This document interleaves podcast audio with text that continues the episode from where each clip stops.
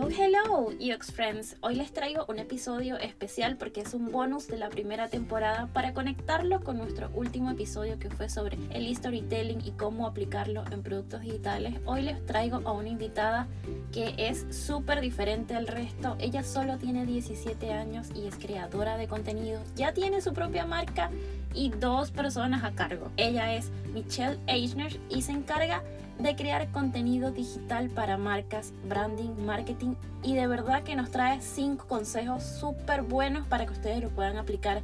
Si también están empezando en esto de compartir contenido sobre UX, si tienen una marca o si lo quieren aplicar en las empresas donde trabajan, de verdad que vale la pena escucharlo.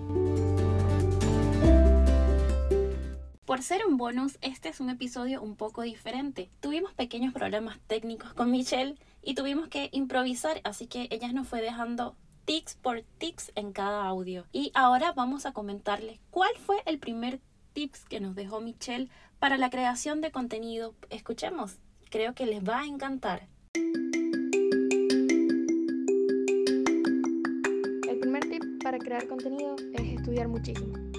Desde el momento en el que inicias y que decides, esto es lo que yo quiero hacer, quiero crear contenido, ya sea UX, ya sea diseño gráfico, ya sea community manager, lo que debes hacer es estudiar las bases de eso. En el caso de creador de contenido, como soy yo inicié y no sabía en lo que me estaba metiendo. Yo hice un curso y yo creía que me las sabía todas, pero mentira, yo no tenía idea de qué era lo que tenía que hacer. Yo sencillamente dije, bueno, esto me funciona, vamos a aplicarlo. Al momento de aplicarlo, nada, no me funcionó para nada, porque no tenía las bases y era demasiado básico lo que conocía. Yo necesitaba investigar más sobre el tema. Eso es súper importante, sobre todo cuando ya llevas un rato haciendo contenido, ya tienes tu marca, tal. Tienes que estudiar, ahora no tanto para instruirte porque ya conoces las bases, sino para mantenerte al tanto, para mantenerte en lo actual que está sucediendo dentro del marketing y el mundo. Algo que aprendimos mucho con esto de la pandemia, porque cuando ocurre la pandemia, eso fue un cambio brusco en todos los ámbitos que nos hizo a todos los creadores de contenido reinventar nuestra estrategia, reinventar todo nuestro contenido, porque venía un cambio muy brusco para nuestra área. De repente todos los negocios eran digitales, de repente todo tenía que ver con las redes sociales, porque estaban en cuarentena. Entonces, el contenido que estábamos haciendo se perdía entre la cantidad de información que estaban posteando miles y miles de personas al mismo tiempo. Tuvimos que buscar la solución a reinventar nuestro contenido y ver qué era lo que de verdad nos iba a sacar del hueco en el que iban a quedar los creadores, porque eso fue terrible. Teníamos que mantenernos a ver qué era lo que estaba pasando. ¿Qué ocurre también con esto de crear contenido? Que como llevamos mucho rato, se nos olvida que tenemos que mantenernos actualizados.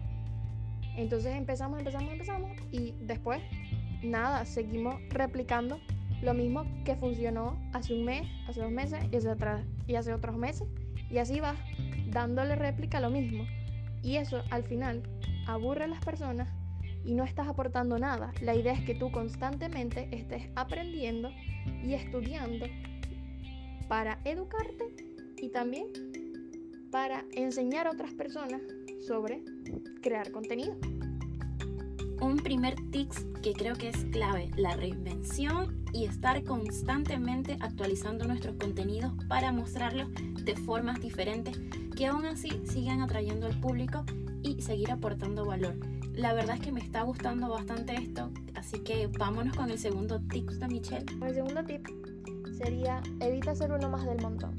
Este viene de la mano con el primero, ya que al iniciar la parte de crear contenido, tú necesitas evaluar tu mercado, estudiarlo y estudiar a tu competencia para saber qué es lo que no están haciendo ellos, cuáles son los puntos débiles, todos esos aspectos. ¿Por qué?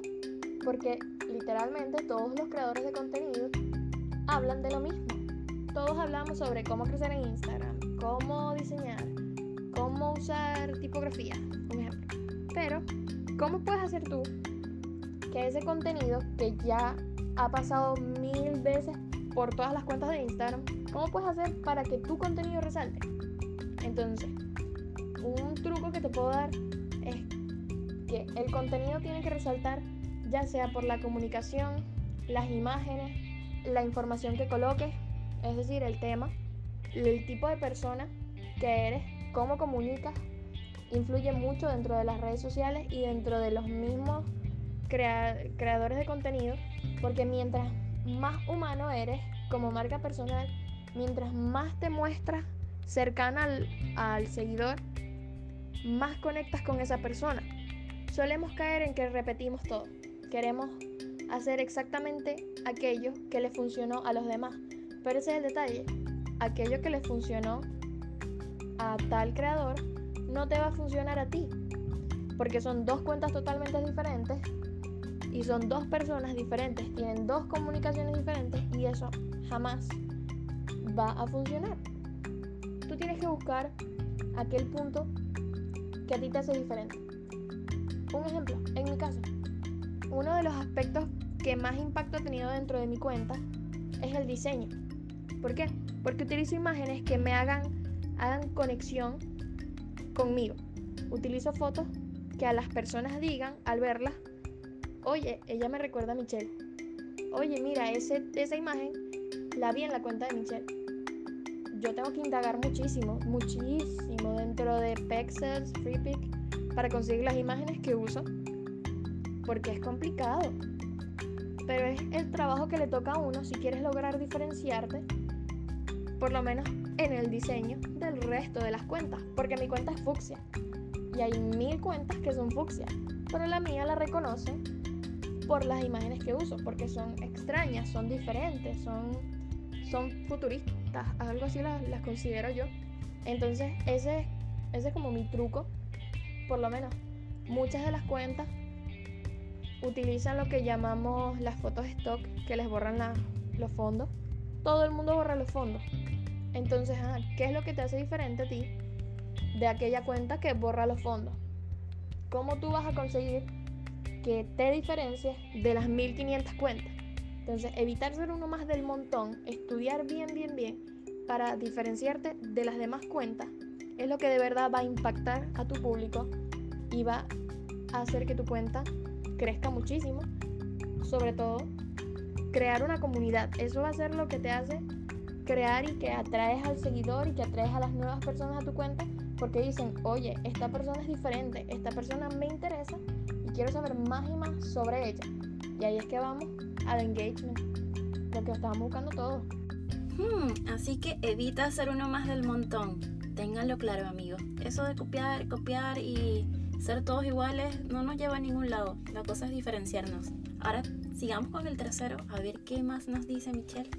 El tercer tip que tengo es: aprende de las críticas. Cuando a nosotros nos hacen una crítica, puede resultar bastante fuerte, puede ser doloroso incluso, pero lo que no nos damos cuenta en verdad es que las críticas son nuestra mejor herramienta, porque ahí te están diciendo claramente que las críticas y los detalles que te están mencionando es porque hay una falla que, si a esa persona no le gusta, puede ser que al resto tampoco, pero no te lo dicen por pena, por miedo, por evitar ser odioso, por decir que te van a tirar hate o algo así. Una vez me pasó así con algo de un diseño. Tuve un problema con una foto, tal, y me comentan: mira, tu foto estaba mal recortada, creo que era algo así. Y yo sentí como que: ay, me criticaste mi recorte de foto, o sea, ¿por qué me lo criticas? Y luego yo caigo en cuenta y digo: no está haciéndome algo por mal, si no me lo está mencionando para que yo me fije que tengo que mejorar esos detalles, porque la gente sí se da cuenta, y aquellos que te comentan que adoran tu contenido, que les encanta cómo diseñan, no van a ser las personas, o bueno, no siempre, son las personas que te van a decir de frente las fallas que tienes, porque te tienen cariño y dicen: bueno, no se los voy a decir porque se va a dar cuenta, tal. No, uno no se da cuenta, uno cierra su mente cuando está creando y después ni te fijas en esos mínimos detalles que en verdad impactan muchísimo. Entonces, ¿a qué voy con esta pequeña historia? Luego de esa crítica, me di cuenta que uno tiene que hacerse mejor amigo de esas críticas, para así decirlo. Porque son las que de verdad te ayudan a progresar y te ayudan a mejorar lo que estás haciendo, porque te lo están diciendo directamente la falla. En vez de tú tener que indagar, te están dando ahí como el tip: mira, aquí está fallando, mejora. Ese es como mi parte, mi tip favorito, porque con eso he aprendido muchísimo. Porque uno espera que sea todo perfecto, que todo te salga increíble, pero no. Uno aprende constantemente nuevas cosas y en el proceso cometes muchos errores que puedes estar obviando, y es necesario que te fijes y que lo mejores para que en un futuro tu contenido sea mucho mejor, tu trabajo sea excelente y no haya ni una sola falla. Esta historia me da risa recordarla porque yo me sentí muchísimo, y luego de esto fue como que me quedó de lección que de verdad tenía que abrazar esas críticas y aprender de ellas. Fue algo impactante para mí, de verdad. Aprende a recibir críticas o feedback. Creo que es un punto importante, y no solo en el trabajo de creación de contenido, sino también en el de UX, donde tenemos que hacer las paces y escuchar a otros, ser empático, colaborar, porque si no, nunca vamos a llegar a un punto de acuerdo y el trabajo no va a ser nada agradable. Así que aprendamos a escuchar los feedbacks. Continuemos con un cuarto tips que nos tiene Michelle. Estoy súper interesada en todo lo que nos dice. El cuarto tip que les tengo es: evita el perfeccionismo. Una de las principales cosas que nos detienen como creadores de contenido es el perfeccionismo. Queremos que todo sea perfecto, y por esa misma razón no iniciamos. Queremos esperar a que nuestro logo esté perfecto, que los colores sean perfectos, que las tipografías sean la perfecta. Y todos esos pequeños detalles terminan por detenernos y evitar que consigamos cumplir esos sueños por el mismo perfeccionismo. Si fuera por el perfeccionismo de que yo quisiera que mi contenido hubiera sido increíble desde el primer día, yo no estuviera aquí con ustedes, porque yo inicié y yo diseñaba feísimo, a mí no me gustaba cómo diseñaba. Pero uno progresa, uno va aprendiendo en el camino. Pero lo importante es dar el primer paso. Cuando yo comencé me di cuenta que era lo que tenía que enfocarme. Seguir avanzando y no quedarme en donde estaba, sino que seguir progresando y haciéndolo cada día mejor. Porque ese es el detalle. Nadie es perfecto. Al fin y al cabo, lo que te gusta a ti no le gusta al otro, y lo que le gusta al otro no le gusta a esa persona, y así sucesivamente. Nadie es perfecto, nadie va a estar 100% de acuerdo con tu contenido, 100%. Entonces, primero, no le puedes gustar a todo el mundo. Y segundo, tu contenido nunca va a ser lo suficientemente perfecto para gustarle a todo el mundo. Sencillamente enfócate en aportar el valor suficiente para que las personas que realmente quieren ver tu contenido no les importe si eres perfeccionista o si tu contenido es punta en blanco o diseñas excelente o diseñas normal. No, que lo que tú hagas de verdad les importe, que les interese, de tal manera que quieran volver a ti. Hace un par de semanas, o ya creo que un mes, les compartí una frase que decía: mejor hecho que perfecto, que va justo de la mano con este tips que nos dijo Michelle, que creo que es vital si queremos seguir en esto de compartir contenido y cualquier punto que tengamos en nuestro trabajo. Es mejor hacer las cosas y evitar la perfección y no quedarnos en un loop repetitivo. Vámonos con un quinto y final tips de Michelle. El quinto tip que les tengo es: practica muchísimo. Una de las cosas que ayuda a estimular mucho la creatividad es practicar. Practicar algo nuevo, algo que no hayas hecho antes, es buenísimo. Por lo menos uno como creativo sufre con los bloqueos, esos bloqueos terribles que le dan a uno, que no sabes qué hacer, no se te ocurre absolutamente nada y la inspiración se fue de tu cerebro. Por lo mismo, porque estás encerrado dentro de una cajita aquí, cuatro paredes dentro de tu mente que dicen: yo no me quiero salir de esto porque esta es mi zona de confort. esa zona de confort es terrible para los creativos, porque nosotros tenemos que estar en constante evolución, adaptándolos a lo nuevo para que nuestra creatividad fluya. Y eso por lo menos a mí me ayuda muchísimo, muchísimo, muchísimo. Lo que es hacer cover art, flyers, todo eso, me resulta increíble para crear publicaciones, ya que al ser un estilo muy, muy similar, me ayuda mucho a dejar fluir la imaginación, y al momento de que estoy diseñando algo, mi cerebro como que, oye, hicimos algo bueno la otra vez, vamos a ver cómo se ve con esta publicación. Y efectivo, queda increíble, pero es porque yo misma estoy estimulando mi creatividad y diciéndole, oye, vamos a seguir practicando cosas nuevas, vamos a investigar cómo hacer tal cosa nueva, y poco a poco tú vas mejorando. Aparte, practicar mucho, incluso practicar lo que ya conoces, te ayuda a mantener el hábito, la costumbre, y que jamás se te vaya a olvidar. Para mí la práctica es fundamental en cualquier área, porque te ayuda a mejorar, siempre te va a ayudar a mejorar, porque mientras más intentas algo, así a lo cero tipo creatividad, mejor te va a salir a lo que lo vayas intentando. La primera te sale horrible, la segunda te sale medio, y la tercera te sale increíble. En este tips no podría estar más de acuerdo, porque la práctica hace el maestro, así que practica para que llegues a buen puerto, como dirían por ahí. Pero no nos podemos despedir de Michelle, porque ella todavía nos tiene algo más que decir. Escuchamos. Como creadores de contenido nos enfrentamos a miles de situaciones que de verdad te afectan, incluso emocionalmente, y pueden dañar por completo la motivación que tienes de crear contenido. Por lo menos yo estuve haciendo mucho así, me sentía súper desmotivada con lo que estaba haciendo con mi cuenta, porque yo decía, siento que esto no gusta, no está funcionando, y me dio, como le decimos uno, el bajón. Me dio el bajón, yo sentía que lo mío no era bueno. Pero ¿qué pasó? Me di cuenta que no era bueno, sino que es que yo no estaba dando el 100%, no estaba dando mi compromiso a mi cuenta, porque estaba en un lapso de crear por crear, por compromiso con subir contenido.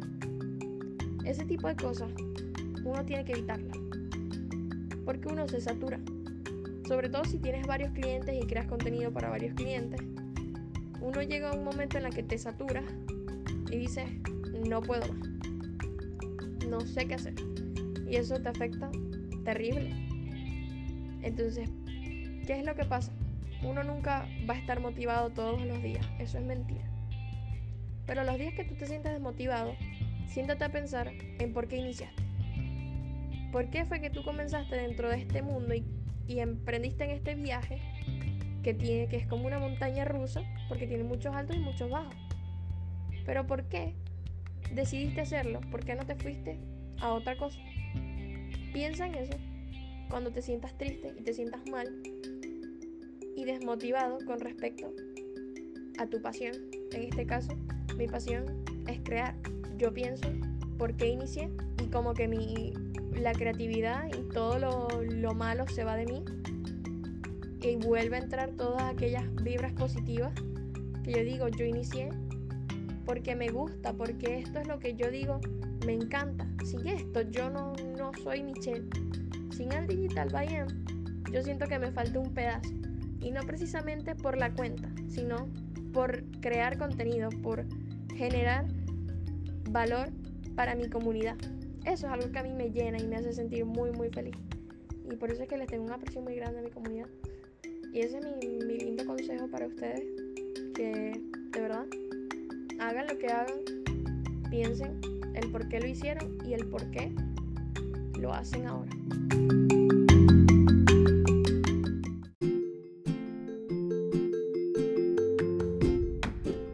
Gracias, Michelle, por todos esos tips tan buenos que nos dejaste. De verdad que los voy a aplicar, porque de verdad que me pasa, hay que seguir estudiando, practicando, evitemos la perfección, escuchemos feedback, y además de todo, de verdad que de corazón Te digo que eres una persona increíble, a tu corta edad ya estás logrando mucho. Y de verdad que siento que cuando ya tengas mi edad, disculpen, no soy tan vieja, vas a llegar súper, súper lejos. Y de verdad, me encantó. Espero que a todos ustedes también les haya gustado este episodio bonus, que fue bastante diferente. Ya sabrán las dificultades técnicas que tuvimos, pero el contenido sigue siendo valioso para ustedes. Y además quería anunciarles que a partir del 5 de septiembre, sí, 5, vamos a tener la segunda temporada.